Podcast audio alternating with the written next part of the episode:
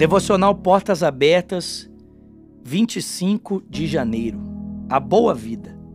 Bendito Deus e Pai do nosso Senhor Jesus Cristo, que nos tem abençoado com toda sorte de bênçãos espirituais nas regiões celestiais em Cristo.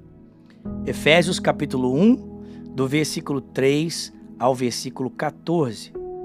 Deus já nos abençoou com toda sorte de bênçãos, que são encontradas em Cristo e não no mundo.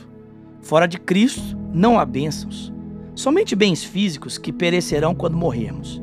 Essas bênçãos estão somente em uma única pessoa, Jesus.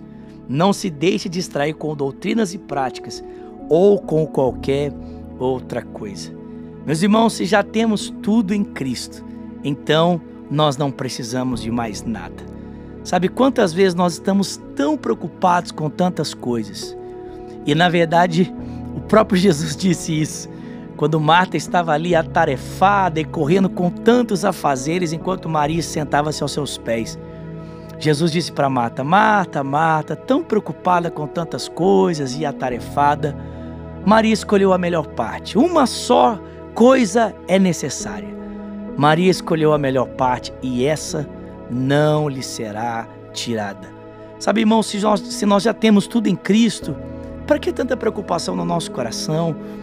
Em Mateus capítulo 6, Jesus nos desafia a olharmos para os lírios do campo, para as aves dos céus. Ele diz: falta a eles alguma coisa? O Pai Celestial não tem cuidado de, de todos eles?